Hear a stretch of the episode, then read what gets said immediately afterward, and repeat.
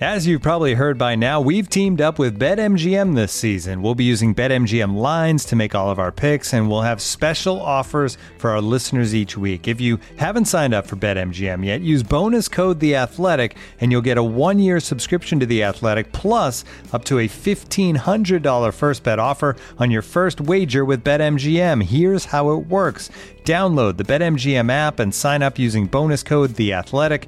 Make your first deposit of at least $10. Place your first bet on any game and claim your voucher for a one year subscription to The Athletic. See BetMGM.com for terms. U.S. promotional offers not available in D.C., Mississippi, New York, Nevada, Ontario, or Puerto Rico. Gambling problem? Call 1 800 Gambler. Available in the U.S. Call 877 8 HOPE NY or text HOPE NY 467 369 in New York. Call 1 800 NEXT STEP in Arizona. 1 800 327 5050 in Massachusetts. 1 800 BETS OFF in Iowa. 1 800 270 7117 for confidential help in Michigan. 1 800 981 0023 in Puerto Rico. First bet offer for new customers only in partnership with Kansas Crossing Casino and Hotel. Don't forget, if you haven't signed up for BetMGM yet, use bonus code The Athletic, and you'll get a one-year subscription to The Athletic, plus up to a fifteen hundred dollar first bet offer on your first wager. The Athletic.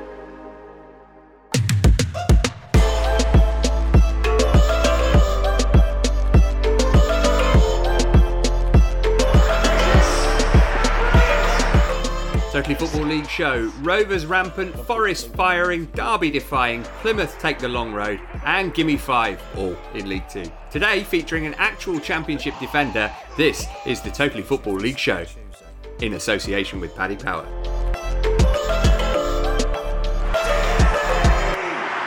Right, we've double and triple checked the draw for today's pod, and I can confirm that all the balls came out in the right order. It's me, Matt Davies Adams, alongside a home draw for Sam Parkin. Uh, good afternoon, Matthew. Also at home, Michelle Owen. Hey, Matt. Uh, and it's another home tie, plus a pod debut for Derby defender Curtis Davies. Hi, Curtis. How are you? All right, thanks. Right, Curtis, I'm going to put my cards on the table early doors. I'm a Forest fan. Um, b- Yep. Before you hang up and shut your laptop screen, let me mitigate that by saying that my stepdad, Mike, is a Derby fan. And when I told him that you were on the show, he sent me this text. Curtis is the fans' captain and hero. Please give him my thanks for his efforts for the club. It is seriously appreciated. Um, does that sugar the pill of having to spend the next 45 minutes or so in the company of a gloating red dog? Um, yeah, it's not going to be fun to be honest, especially after your result the weekend. Um, but I'll I'll just have to put up with you and just forget I ever ever spoke to you after the podcast is finished. very similar sentence came out of my wife's mouth this morning, but um, we'll move on quickly. um, we'll debrief the Blackpool game later, but but as it's the hot topic, COVID and Derby, you- you've got a couple of days off. We, we know there were there were cases in the squad before the weekend that, that caused some some shuffling on Saturday to the team, but you- you've got to be out the training ground for a few days.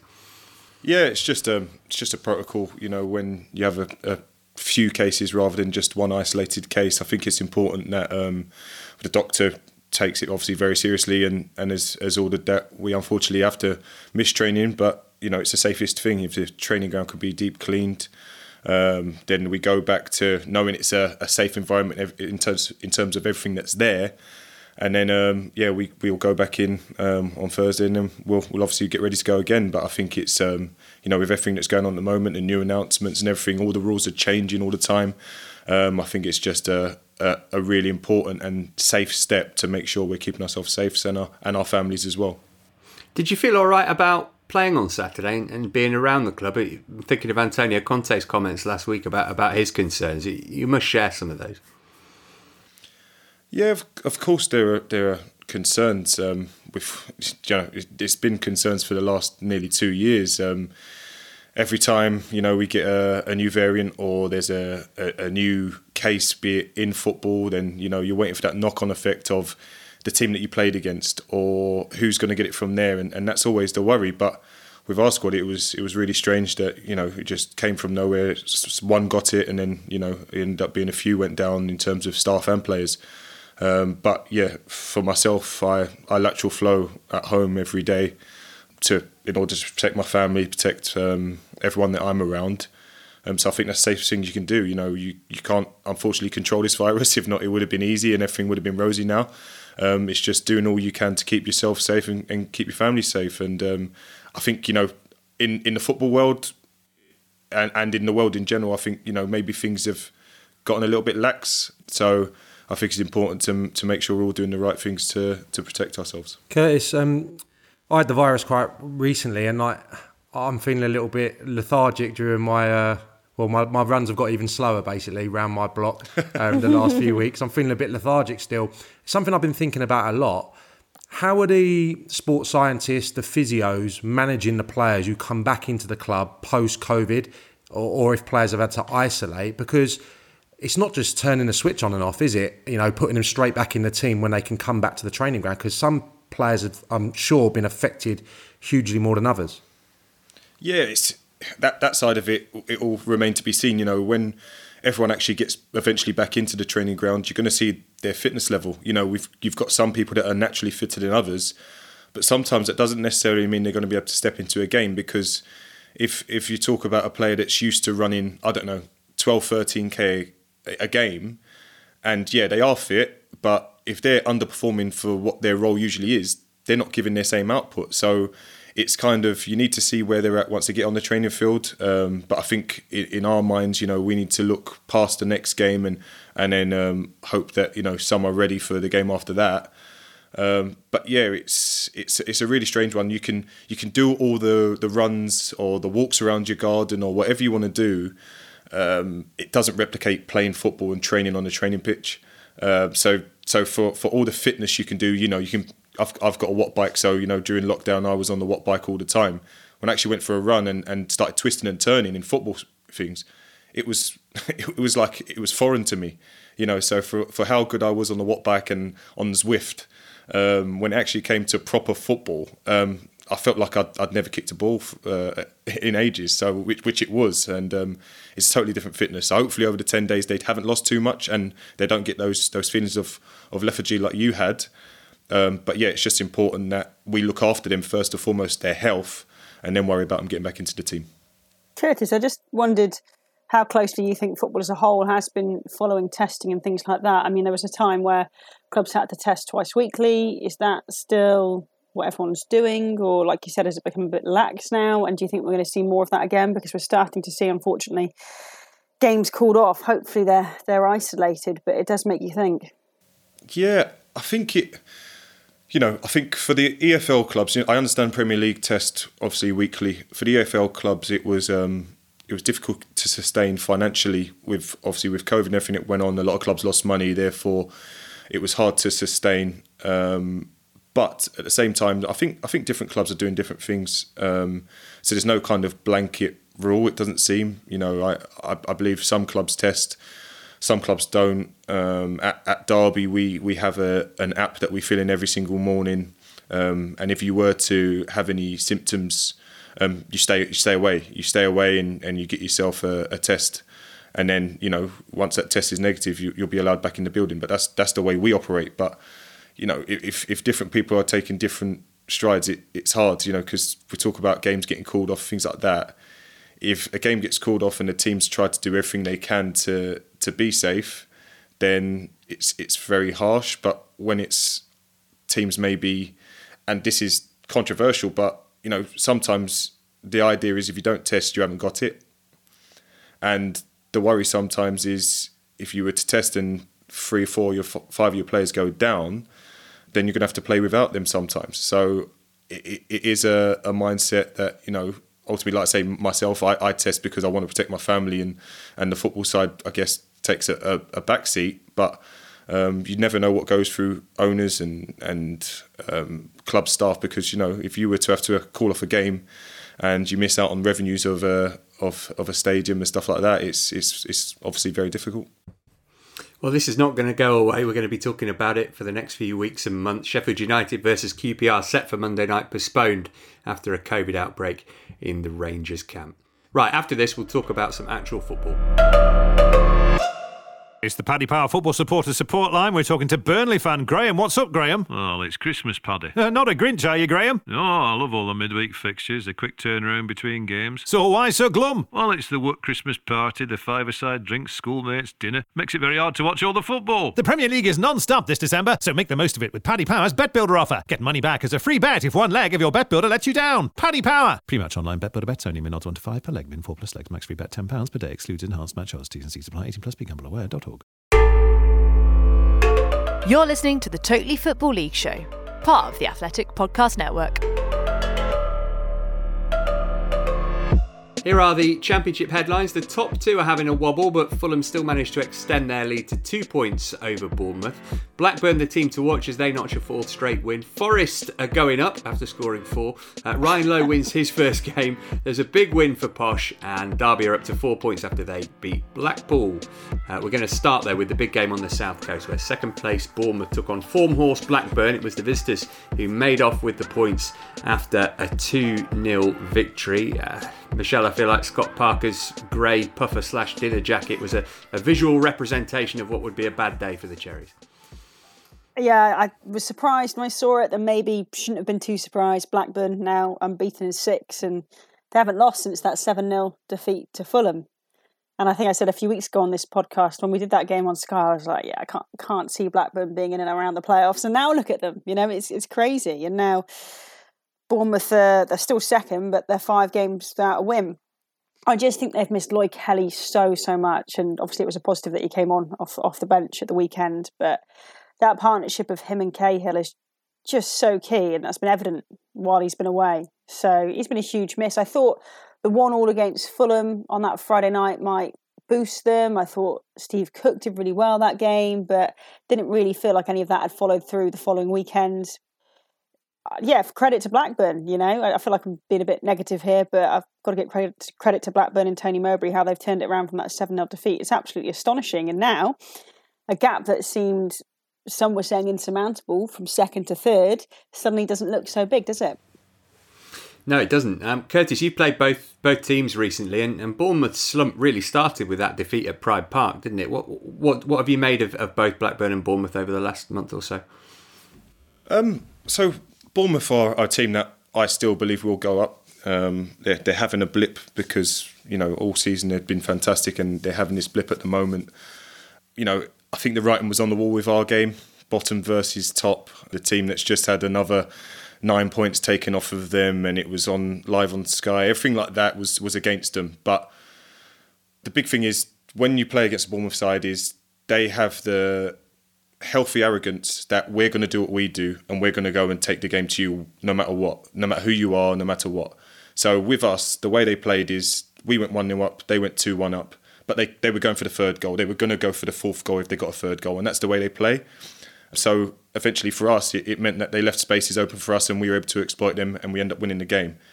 But you know, when when you play against sides like Blackburn, who have been in great form, and you have that that style as well, obviously Blackburn were able to, to take full advantage and, and go and win the game down at their place as well. But I think Blackburn as a side, having played them obviously over the last few years, this is the best Blackburn I've seen. Definitely, of course, um, they in the first half against us, particularly, they absolutely dominated us, run all over us. Brereton Diaz, I described him as um, the young Salas, basically, at the moment, because since he's changed his name to Diaz, he's been playing unbelievably. He scored more goals since he's been Diaz than he scored in the last three or four years, I think. So he's been fantastic. But yeah, but Tony has just been getting them going somehow. You know, I, I remember last season I did a game um, for Sky and, and they lost to Preston and and I think he was on the verge of walking. And to think that you know this season now started, the the, the start that they've got offers to, and, and the way that they're playing, um, you wouldn't bet against them being in, in and around those those top spots, let alone the playoffs. Lovely to get a Marcelo Salas mention on the Totally Football League show. Big fan of that. Um, Sam, Tony Mowbray said he's not getting carried away, which, knowing his personality, is not a huge shock. um, if if you're him, are you going to Venky's and saying, "Hey, put that chicken wing down, put your hand in your pocket, give me some money. If we sign a couple of players, we could go up." Yeah, of course. Um, hell of an opportunity. I think Michelle touched on it there. I think people that follow the championship and uh, do punditry on it, whatever. I think we've been a bit quick to say that Fulham and Bournemouth are going to run away, away with this league, and I was probably guilty of it a few weeks ago. Uh, I'm not saying Blackburn are going to reach the, the, top two, but West Brom, they put a run together. We've seen um, Fulham and Bournemouth wobbling in the last few weeks, so I think that's the first thing. But I think Blackburn have got a great opportunity at the playoffs because there's a cluster of clubs below the the top three, if you like, who have all got a, a great chance of sneaking in the playoffs this season. So, yeah, the, the other side of it is Blackburn have to keep hold of Brereton Diaz, um, and they need to keep hold of some of those midfield players that I've spoken about on this this podcast previously. I think Buckley's become a really important player for them, and maybe not as vast as some of the changes at other clubs. I don't know if Curtis would agree with me, but I think Blackburn were a bit more of a possession side previously, and it seems to be a bit more about the counter attacking element this year and I think led by obviously Brereton Diaz, who Curtis would have come up one on one against, and Khadra, another diminutive little player with pace. Buckley kind of played as a false nine at the weekend, and I think they're quite content playing against sides like Bournemouth, who will have the lion's share of the ball and, and playing on the on the break, and that seems to suit them better than you know last season when Tony Mowbray was coming under fire. So Blackburn fourth in the table now, and they are four points off second place. Bournemouth after winning five of their last six games. All right, long-time listeners will know that I'm not prone to hyperbole, but it's just possible that Nottingham Forest are the greatest side in English football right now and will never lose again. Uh, this after Steve Cooper came out on top in the Steve Cooper Derby in South Wales as the two-time European champions won 4-1 at Swansea. A couple of minutes left now for Forest. Oh, but what a run this is from Taylor. He's got Cafu in the middle. There's Cafu, 4 1. Uh, a weird sort of game this one, Michelle, because it was nil-nil at half-time. Forest didn't have a shot on target. Joel Piroe missed an open goal when it was goalless. Could have been very different, but then the world's greatest football team just ran away with it. In your words, yeah. one defeat in 15. That's right, isn't it, Matt? I mean, you're the man that will know. So one defeat in 15 yep. for Forest. I mean, Wow, what a turnaround for Steve Cooper. I, I, think when managers come into these games and say they're treating them just the same, that you know they don't mean that. They're only human. To come up against Swansea, where didn't know what sort of reception he was going to get. Sometimes it's better the devil you know, and I wonder what Swansea fans are thinking today because to have seventy five percent possession and lose four one, and you look at it on paper, you're like, what? I mean, obviously you get a bit of context there. They missed an open goal, should have been ahead, but yeah, it's incredible and it, it sort of showed the extremes in style. I don't think Steve Cooper is that extreme, that end, to have 25% possession. I don't think that's a fair reflection on how he manages football, but it is a fair reflection on how Russell Martin does, as far as we know so far, you know.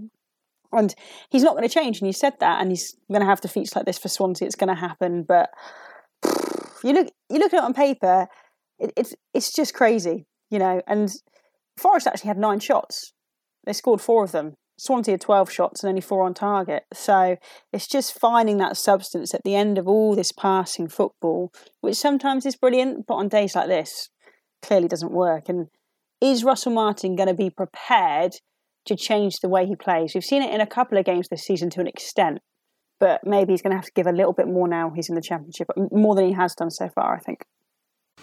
Sam Forest scored some lovely goals in this game, didn't they? Zinkernagel's opener and, and that second Spence Brennan Johnson and, and Grabban combination was particularly pleasing on the eye.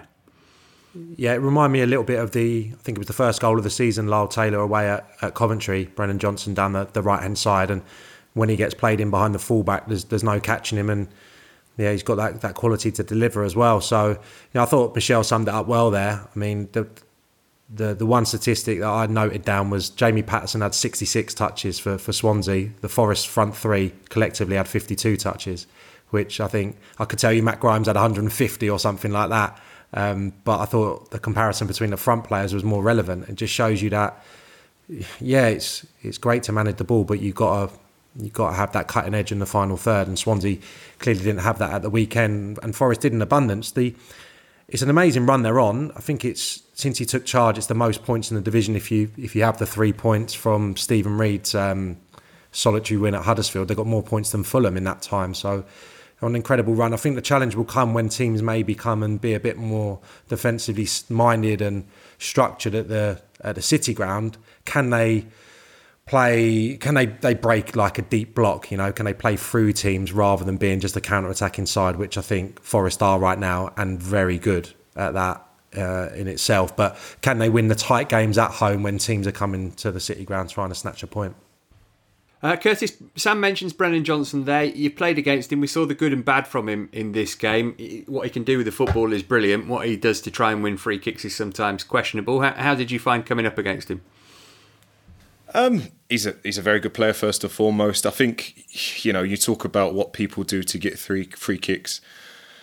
Modern day football is if you don't go down and you try and be strong, um, shall I say, you end up not getting the free kick. So you know you look at someone like a Jack Grealish that notoriously draws someone in, sucks in the foul, and then gets the foul, wins the fouls for his team as much as I'm a defender and I should be anti it, I think um, it's part of the game now, and you have to be ready for it. And you know, as a player, you you have to make sure you're not the naive one. That if you know a player wants to go down, you've got to try and stay on your feet and make sure you don't give him that opportunity. But I think first and foremost, he's a he's a very good young player. Um, obviously, following in his father's footsteps and and wearing uh, that red shirt. I won't say the name, uh, but but yeah, he's um, he's obviously he's he's stepped up this year after after his loan spell last year away and, and his playoff experience from last year with Lincoln. He's obviously um, now stepped up to the Forest team and, and he's taken to it like a duck to water. And I think the big thing is that when the management changed, he's been able to thrive a little bit more in, in obviously his attacking play. But the first and foremost, the new manager really likes him and wants him in his team.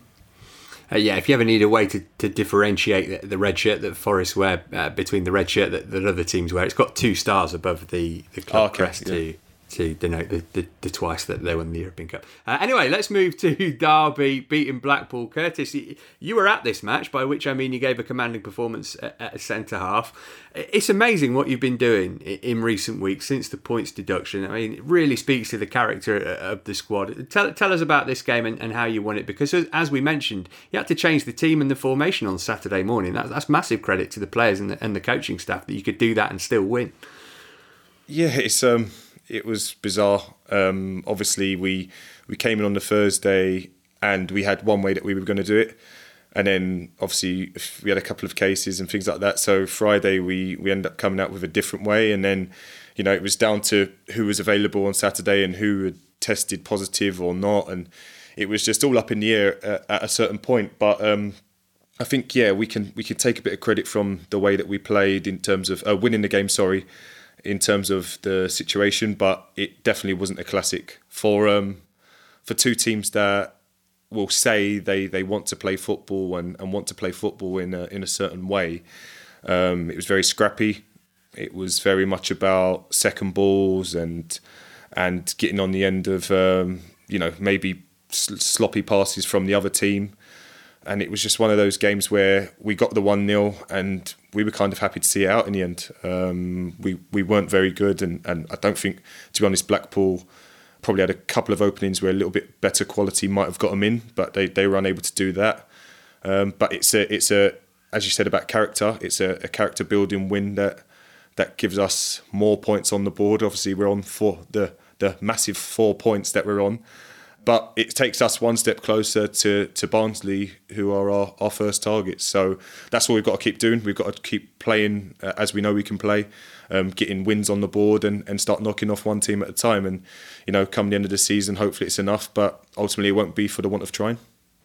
Curtis, I always think back to my time at Luton when we had the points deductions and yeah. remembering Mick Harford just going for games very early, sometimes starting with four forwards have you noticed? I know you're limited a little bit at the moment because of the COVID situation, injuries, etc. But have you noticed Wayne Rooney going for games a little bit earlier, or talking about having to set you up a bit more offensively from the off, or is it is it too early maybe in the season for that?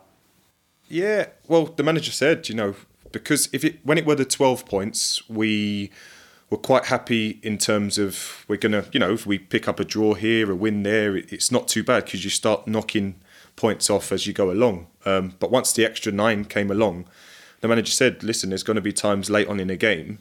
We're not necessarily going to go from from minute one, but late on in a game, we, we might have to put on subs to try and win the game because ultimately you're better winning one, losing one than drawing two.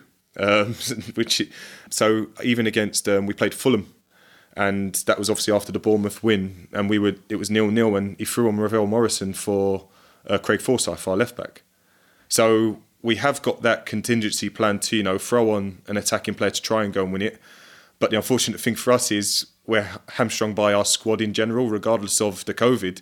We, I don't think we've got four senior forwards on the books, so, so um, there's no uh, there's no way of obviously you know we've got Sam Sam Baldock, Colin Kazim Richards as our senior strikers. Unfortunately, Sam's got a knock, but he's on his way back. You know we've got young Luke Plange who obviously scored the weekend, who's looking good. We've got um, Jack Stretton who's had a knock, so you could throw a few bodies at it, but I don't think we have that way of playing. So I think it's more you know we'll we'll take a few risks with maybe I know keeping people higher up the pitch but I don't think we go as gung ho as Mick because I, I know what Mick can be like and he likes his attacking football, but I don't think we'll quite do that. But you know, if it gets to the last ten games of the season and we're we're just about there, I think you'll see a different manager that will yeah will chuck everything at it. Curtis, six of your your seven subs were twenty or under, which is is phenomenal. Yeah, I'm afraid to say you and Jagielka bringing the average age up still, but it's incredible to see these young players stepping up. I know we've we've talked about it on the sofa at Sky, how are they? How are they finding the challenge now? Because you said it's almost an opportunity they knew they might not have had in in normal circumstances. You know, Luke Plange getting his goal. What what's the sort of mood been like? Difficult to gauge, obviously, because you're off this week. But it seems like when I've I've done a few of your games now for Sky, it, it seems, despite your situation, relatively positive. Yeah, I think the young lads, like I say, it's credit to them because it's not an easy situation. I think at the start of the season due to the um, embargo we were placed in. It was difficult. We we were in a situation where we weren't able to necessarily put a young lad into the team because we were only given a squad amount of whatever number it was. So if we were to play a young lad from the youth team, they would then count as a first team player, whereas we were hoping to sign a few more people on free contracts. So that was difficult. So even you know uh, Liam Thompson, who's obviously came on and and done brilliantly in the games that he started. Eiran Cashin, who comes on on the weekend, he was one of the ones that was kind of held back from the first team because of this rule. Um, Luke Plange himself, he had to, because when we signed him, the club was in under this investigation and the embargo. It meant that he had to go to the EFL with his agent and whatever to to get it uplifted because it was holding back his career. And ultimately, that's what we want for young English players. We want them to get into first teams and start making careers. So fortunately for him, he had that up, uplifted. He came on against Bristol City last week, was fantastic, and obviously this week his first start goes and, and scores the winner. So it just shows that these young lads aren't taking it for granted. They're definitely trying to grab it with both hands. But ultimately, you know, that's just the way it is. If we were to to get a, load of money, say from a new owner and stuff like that, we still know we've got a, a good set of young lads that are that are ready and ready and willing to to be in that first team and and have earned the shirt rather than just giving it because they're the last one standing. Yeah, lots of quality in the Derby Academy, but as Michelle mentions, uh, still the old timers in, in yourself and Phil Phil Jagielka back there. Um, the Athletics Derby writer Elias wondered about playing at three at the back at the weekend. Uh, Wayne Rooney said that, that it's tough on, on people like you and Jagielka. Do, do you feel that that difference? Is it? Do you expend a bit more energy when there's when there's three at the back than you would otherwise? I I prefer two.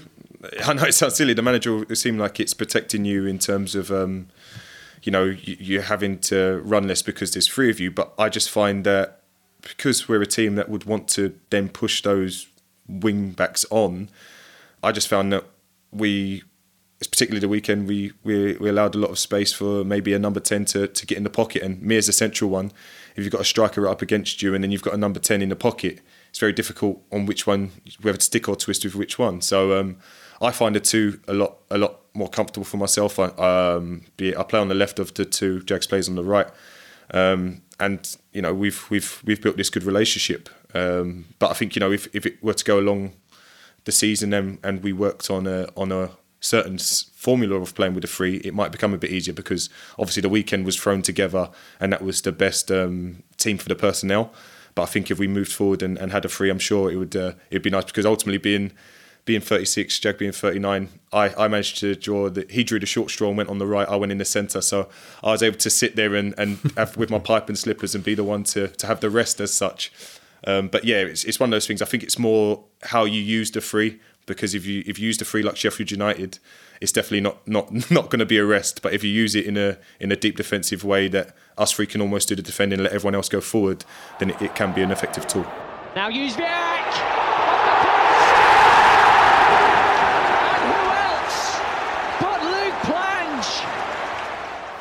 We'll be done with the championship in a bit, but I want to talk about Preston against Barnsley. Uh, Preston have a new low, but Barnsley hit a new low as their winless run stretched to six after their 2 1 loss at Deepdale. Uh, Michelle, if Ryan Lowe was going to get to hand pick an opponent for his first game in charge, it would probably have been Barnsley at home. Yeah, because when I hear Curtis say that Barnsley are Derby's target, I think that's a realistic target right now. You know, yeah, I don't, I don't know what's going on at Barnsley, but Ryan Lowe, obviously Plymouth Argyle fans, not very happy last week that he left, but you can you can sort of get it, can't you? You know, he's he's near a home. He never set up his home in Plymouth from a personal point of view, massive opportunity. And, you know, there isn't much loyalty in football. So you get presented with a championship opportunity. Who knows if Argyle are going to go up this season or not? You know, it's a big ask. And he's taken the opportunity. I think he made five changes to the side that were beaten at Blackburn. Uh, he went 3 5 2. Um, he employed Ben Whiteman playing a deeper role in front of the back three. And from what I've read in the local papers, um, they were quite happy. Said it was an exciting brand of football, one of them and that's how he likes to play. So, look, you couldn't ask for really a more favourable tie as your first game in charge. But I'm really interested to see to see what he does. He's he's left his old assistant Steven Schumacher at Plymouth.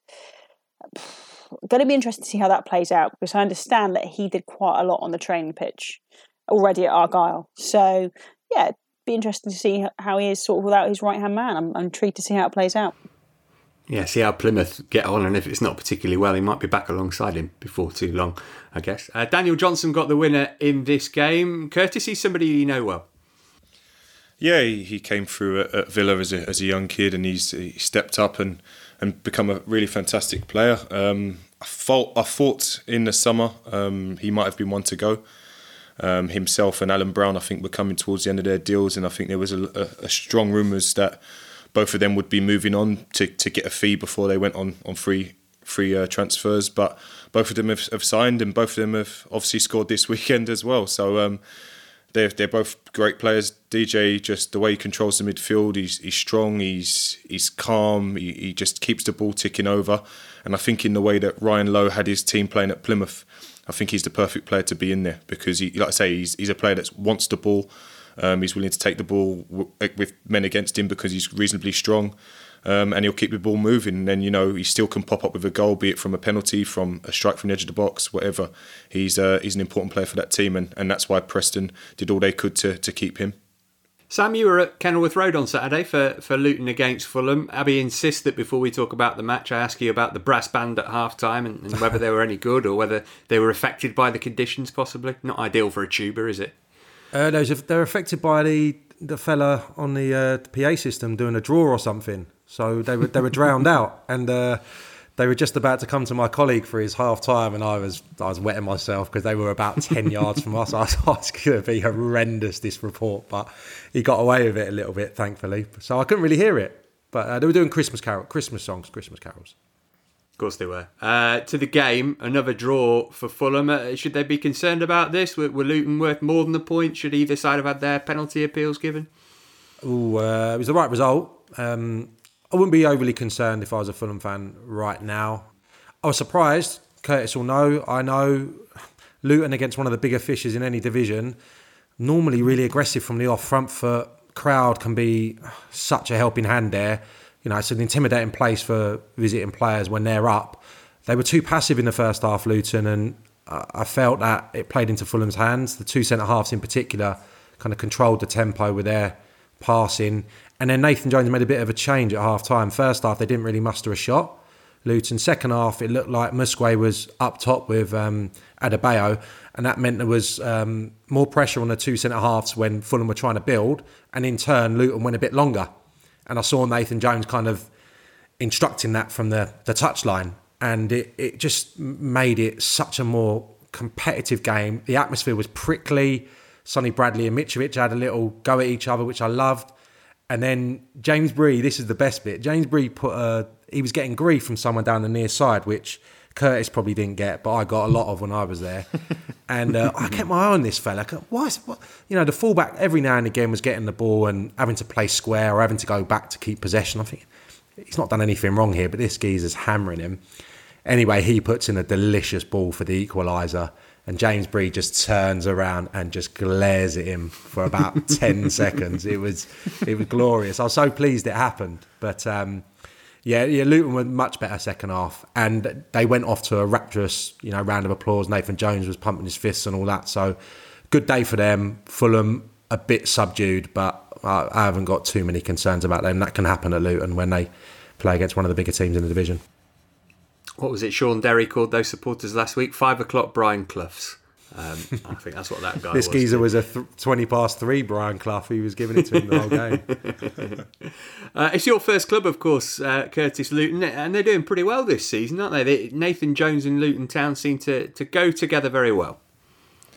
Yeah, obviously it's a, a, club close to my heart. They are, they are doing very well, and, and since um, Nathan Jones returned after his obviously his, his stint at Stoke, he's just he just hit the ground running straight away. Again, he knows the club. Most of the players he signed um, from when they were in League Two, and they obviously got the promotion from League One. So he had buy-in straight away from all of them. Obviously, when he came back, and obviously made all those apologies to all the fans and everyone at the club and stuff like that. But he's he's a great coach, and and like I say, his energy I think is is what goes through that team. You know, if you ever see him or if you've ever met him, he's a very energetic, very on the edge of his seat kind of guy um, and I think that's that's what he puts into his team. And you know, from there, he's always wanted to play football. And what Sam said, he's always wants to play football, but he's not too arrogant to say, right, we can see that they're playing a high line. Let's get Muskwe and, and Adebayo right up against their two centre halves and see how they fancy a, a, battle.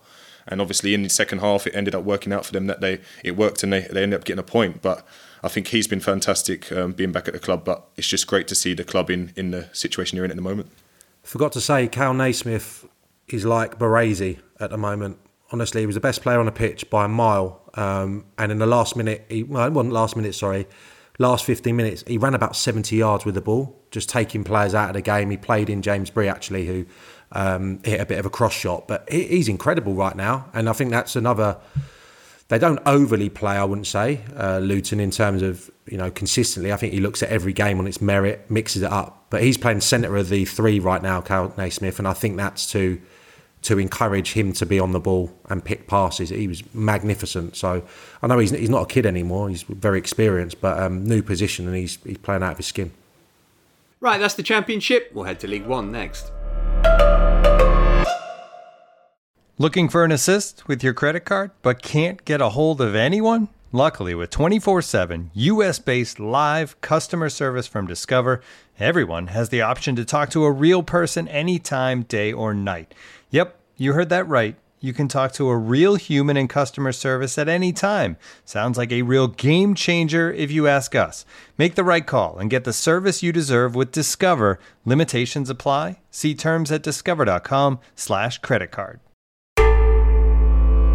Because you're a listener of the Totally Football League show, you can get a third off an athletic subscription right now. All you need to do is head to theathletic.com forward slash league show. That's theathletic.com forward slash league show. League One headlines: A Freddie Ladapo brace helped Rotherham move two points clear at the top after a 3 1 win against Burton. They're 20 games unbeaten now.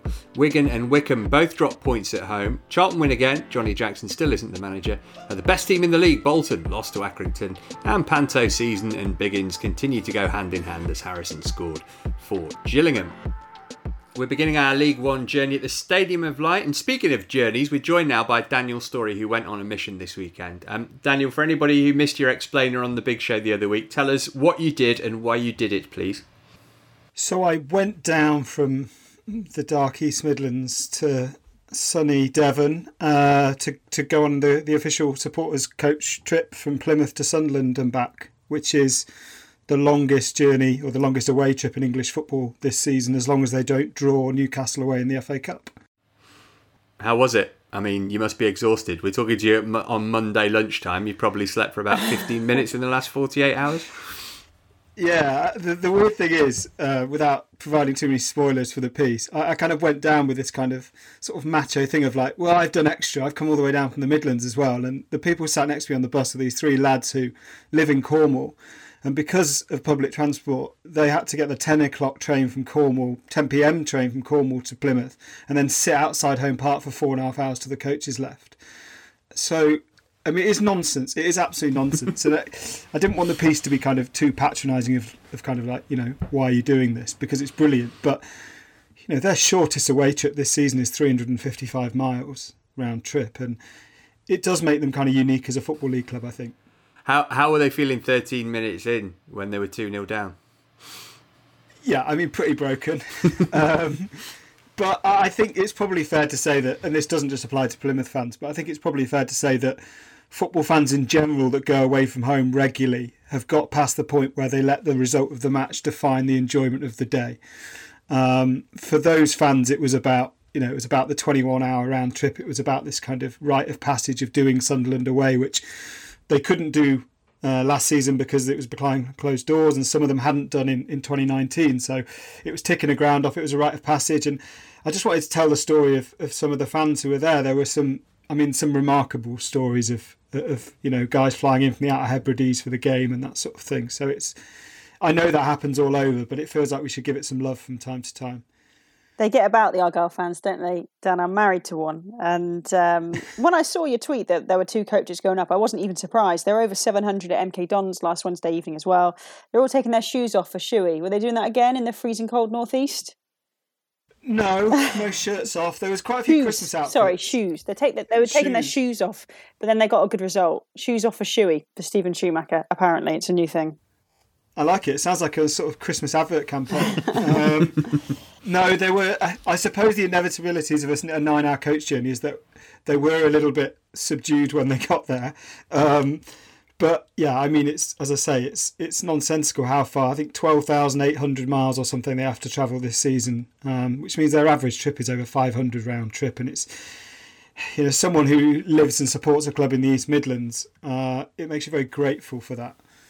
Daniel, I did um, Swindon to Scunthorpe and back with a supporters coach the year I retired. You blown me out of the water there, but um, I was pleasantly surprised by the sophistication uh, of the uh, activities on the way up. They had a raffle, they had, I think, a pound in for the uh, correct scoreline, which they totaled up over the course of the season. Was there anything like that alongside the, the drinking and the service stops? Do you know what? The, the, the way back had this kind of horrible hangover energy, this kind of thick with the with the air conditioning had to be on the coach to kind of move all the air around. It just felt like uh, like the, the white noise of a plane trip, and it was it was sleepy on the way back. But on the way, the thing that amazed me is just how, and it shouldn't amaze me about football fans, but it's just how many ways you can find to have conversations about team selection yeah. and suitability of managers and other clubs in the league and other strikers you're fearful of and opposition and just sort of six seven hours of that without it seemingly getting old is is is probably the most remarkable thing. Curtis, when you when you um, do long away trips as a player, do you feel a bit a bit more of a sense uh, that you've got to give those who've made that massive journey in, in usually less than luxurious conditions? You've got to give them a bit more, give them something in terms of appreciation of, of what they've been through to get there to support you. Yeah, I think um, when you support Derby at the moment, anyway, even if it's only going to Forest, I think you deserve big credit for travelling and watching us in the situation that the club's in. But I think you know, if any fan were, to, if it was just one fan that travelled all the way from Plymouth to Sunderland, he deserves credit because that's a journey I, I personally, I don't think I could do for the love of a club. Um, but yeah, I've had a situation before when I was at Luton Town and we played Hartlepool away, and the fans got up there and the game was called off at two o'clock. Not not not on the way up, not not halfway up their journey. The game was literally called off at two o'clock. They got off the bus. They got a Pukka pie because the guy outside the, the stadium had um, cooked all his pies anyway. So they get, I think they're getting pies for a pound. Got back on the bus and went back down to Luton. So um, devastated for them, but it is it's an incredible mindset to have um, to to be able to be that strong and follow your team. But they all deserve the credit, uh, all the credit in the world because yeah, like I said, I don't think I could do it. Uh, Daniel, unfortunately, you've missed the Forest loving. So before we let you go, tell us when we can read the piece, please. uh, it's going to be out on uh, Tuesday online, and then there'll be a kind of abridged version in the paper on the same day in, in the i newspaper. I also just wanted to give a quick shout out to. Um, there's no kind of protagonist in the story because obviously it's a communal experience, but a shout out to the one guy who went in a minibus all the way to the game, drank too many beers, and was refused entry by the stewards. so had to wait for his mates outside for two hours until everyone came out of the ground, and then nine hour coach journey back to Plymouth. By which point he was sober and full of regret, no doubt. Uh, thank you so much for joining us today, Daniel. We'll catch up soon. Cheers, mate. Thank you very much. Bye. Elsewhere in League One, the W Derby saw the point shared between Wycombe and Wimbledon. Sam, how about that lob from Adebayo Akinfenwa? Don't think we knew that he had that in his locker. Right up towards Akinfenwa and Tapazoli. Take on the chest of Akinfenwa on the volley and Yeah! scores! Adebayo Akinfenwa with a trademark goal against his former club. Oh, that was amazing. It, it surprises me how many people still try and get into a physical battle with him. I've seen it two or three times this season. It must have been a young lad. I did note that uh, Nesta Guinness Walker played centre half. They, they were struggling in that in that department.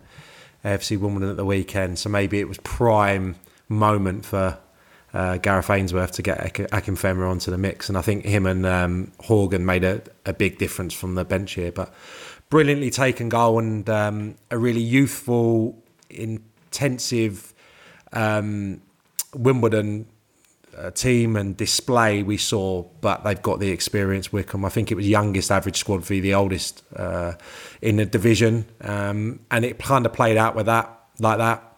Uh, Wimbledon really vibrant, counter attacking, and Wycombe real never say die attitude. Joe Jacobson, your mate Matt, getting a, a timely equaliser in the last minute. Did you play against Akinfenwa last season, Curtis?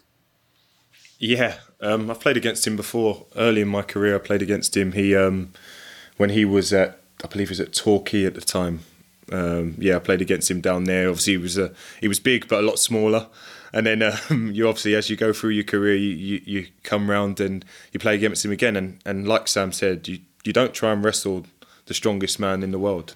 Like, what's the point? you know, it's uh, like I, I, I pride myself in being reasonably strong, but when you come up against somebody that's stronger than you, you have to admit it. That's the good sign of, of, a, of a good centre half that you admit that he's stronger than you and try something different because, you know, ultimately, if, if you want to get into wrestle with him, he just roll you and score. But obviously, I don't think anyone was expecting the, I'll say it like loosely, but um, acrobatics that he, he pulled off to, to lob the keeper. So, um, yeah, I think when you when you come up against someone like him, he's a he's a one in a hundred um, in the league and yeah, you just have to find a different way to, to do it. But if it was a young lad, he probably wanted to prove something, and he ended up um, going against him.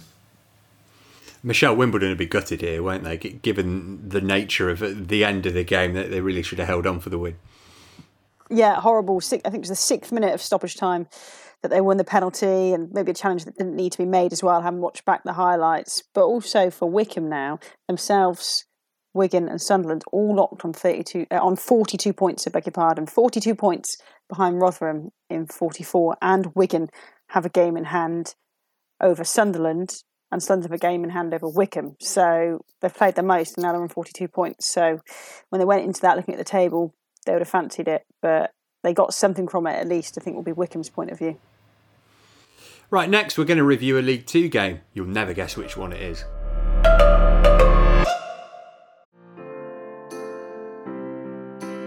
This episode is supported by Season 3 of FX's Welcome to Wrexham.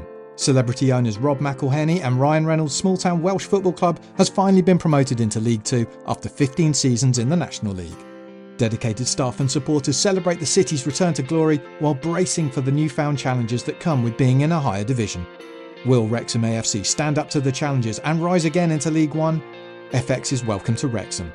Catch all new episodes Thursdays on FX. Stream on Hulu.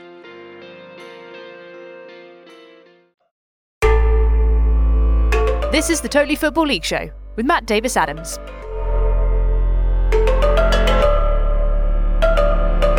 Uh, League Two headlines. The top three remain the same despite Port Vale losing. There are five points separating third to tenth. Mansfield beat Salford in the big club game, and John Yems probably feeling a little bit happier after Kwesi helped Crawley beat Orient. It's Crawley Town Football Club.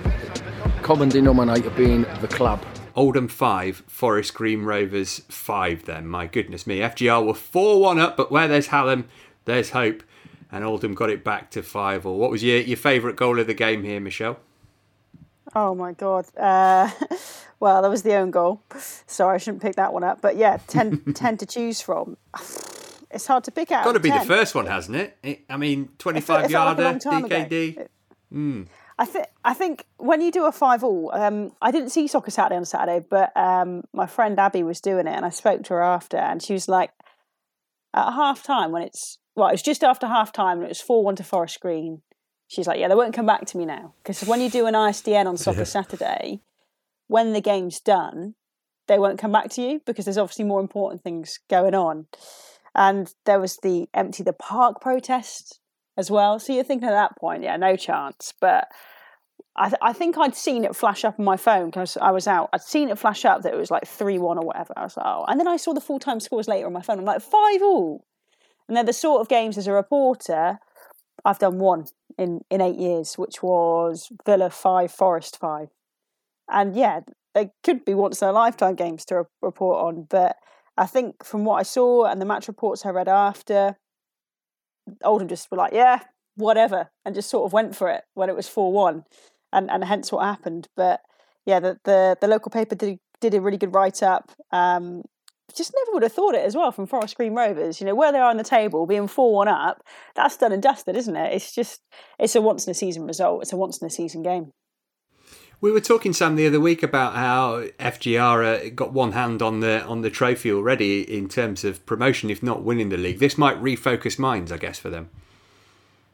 Yeah, I mean, the last time they, they slipped up, by memory, me and Michelle were at the game at home to Swindon, and they were comprehensively beaten on that day. And um, we spoke in the aftermath, uh, me, Michelle, and Matt Mills, it was about was it just a blip? How would they get back going? And it's been seamless. They've been absolutely relentless from, from that day on. So any concerns that I had were just wiped out immediately. Um, he's he's been quite attacking the last few weeks. I don't know if this was a reason for the open nature of this game, but Ebou Adams in the midfield and Aitchison, who's playing as a number 10, means that they've kind of lost, lost one of their ball winning kind of number sixes, if that makes sense, and gone for quite an attacking lineup consistently, which has got great results. But, you know, that's maybe a, a kind of reason as to why they were so open. But no, I've got no concerns about, about them. I noticed that Jordan Moore Taylor who's been magnificent, former teammate of mine, went off in the first half as well. So maybe a few issues against. That said, just flip back to last season, Oldham were arguably one of the be- best two or three attacking sides in the division. And with a new manager getting an opportunity there to get some new messages into the players and try and reignite what they had last year, uh, I'm, I'm sure that's what he'd have looked at. It seems to have paid off. And I think they've got the capability to, to not score five every week, but they were, I think, lower scorers in the division before the weekend, or certainly uh, kind of on par with Carlisle. So, not surprised that Oldham are slowly starting to turn it around. Just a shame there was no fans there to see it. Yeah, and, and if you're Selim Benachour, the, the caretaker boss of Oldham Curtis, I'm guessing you kind of ignore the five that you concede and go, look, you've just scored five goals against the best team in the division. Three points from safety. You've got to therefore believe that you can get enough points to get out of the situation you're in. Yeah, and I think it's it shows that you've been able to inject something into that team to allow them to have the character to come back because it's easy, you know, when you when you go up against a really good side and you end up two one down, three one down, four one down. The mindset usually on the pitch is all right, no more goals. Let's just see this game out. Let's not be embarrassed. Obviously, they then get a fifth, and then all of a sudden it was well, let's just throw everything at the wall. And, and I think that comes from being, I guess, a, a temporary manager as well uh, at the moment. You know, you take over, it's like, well, I've got nothing to lose, so let's just go for it. Then you get one back, you get two back, get three, and then all of a sudden it looks like a really good tactical performance. But you know, those kind of things, I think the fact, the biggest thing for me was the character that they were able to show. Um, being in the position they're in and the position that Forest Green are in, and I know Rob Edwards um, well that you know he would be raging at what they've allowed to happen to them. But you know, for, for Oldham, it's fantastic, and it it's the kind of fight that they'll need for the rest of the season to make sure they, they stay up. Right, soon we're going to be talking coach trips and how to survive them. First, though, let's get some odds with Paddy Power, courtesy of producer Abby.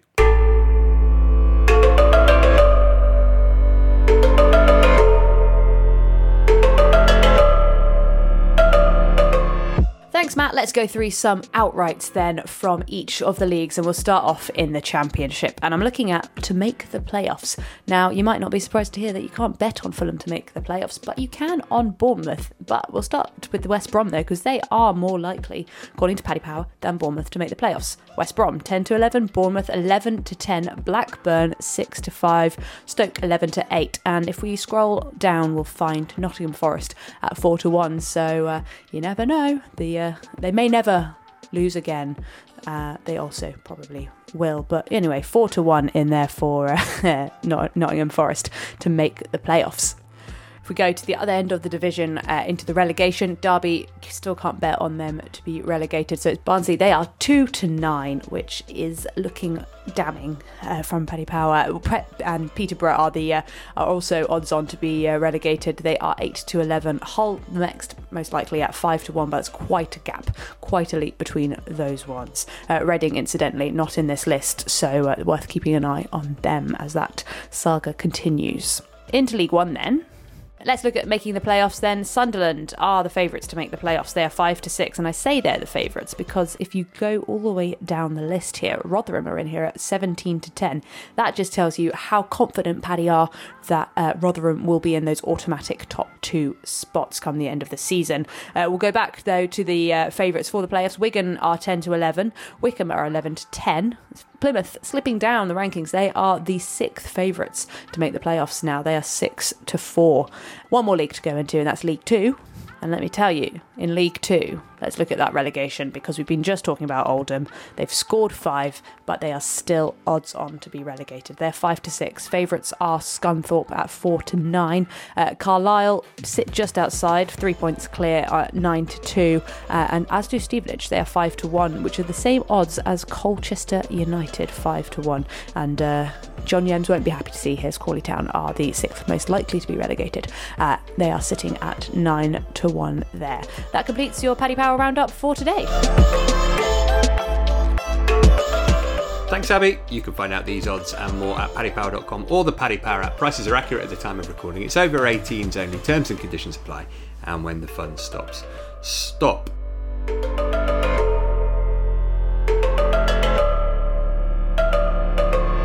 Right, we spoke to Daniel about his epic voyage over the weekend. Uh, Michelle, Sam, Curtis, you're all experienced football coach trippers, I'm sure. What's the best way to pass the time? What's the worst thing that's happened? That kind of thing. That's what I'm looking for today. Uh, Michelle, what have you got for me?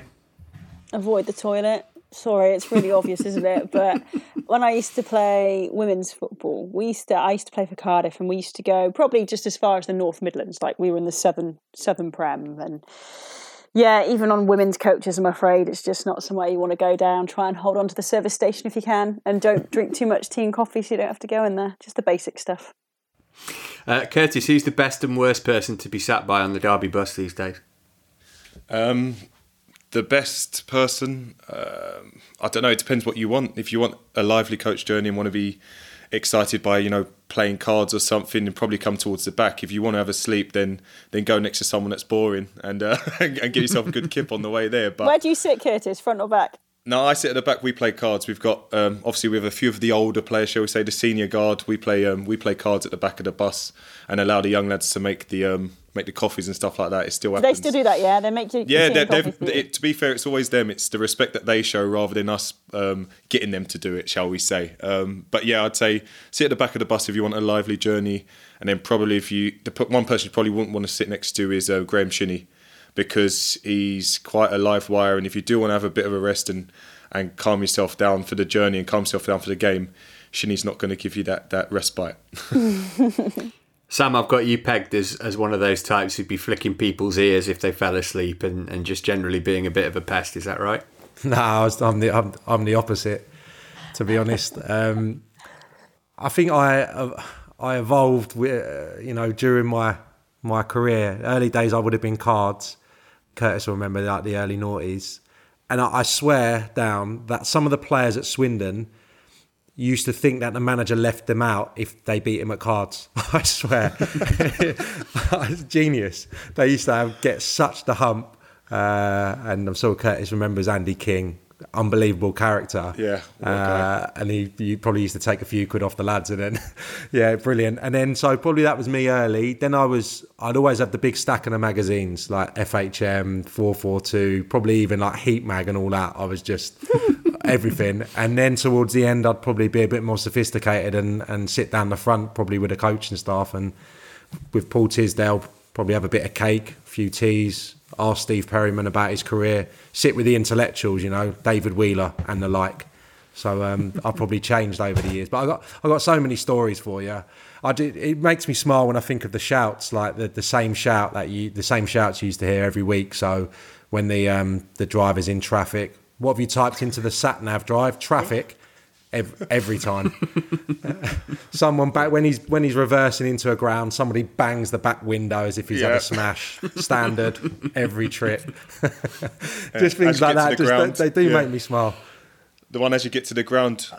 Oh gosh, how far is this? And you're waiting for a young lad to go. Oh, it's there, it's there. Just that, that one always yeah. comes up as well. Yeah. So, yeah, come on, come on, drive. There's a dog doing a piss against the back wheel here. That normally comes out. Same shouts every week, yeah, but yeah. glorious. Oh, the other one, yeah, Alan Reeves.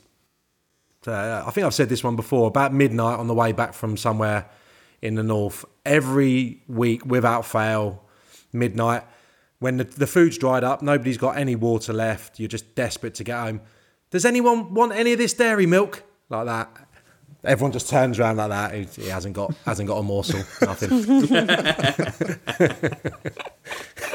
oh, fantastic, uh, Curtis! Thanks so much for joining us today. Hopefully that wasn't too painful for you. No, thanks for having me. Um, yeah, you, you weren't too bad to be honest today. You, you're the only one I was uh, warned about, so you've been quite diplomatic. So um, I'm quite happy with that. I'll take that. Uh, Michelle, many thanks as ever. Thanks, guys. Sam, I'll speak to you on Thursday. Cheers, Matt. Thank you for listening. Thanks to producer Abby for knocking it all together. We'll speak to you later in the week when we'll look ahead to the big action in the EFL at the weekend. From all of us here, though, for now, it's goodbye. You've been listening to the Totally Football League Show, part of the Athletic Podcast Network. Listen ad free on the Athletic app and keep up to date with everything Totally by heading to at The Totally Show on Twitter and on Insta. Find out the latest subscription offers by going to theathletic.com forward slash league show.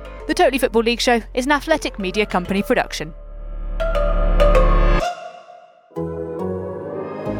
The Athletic.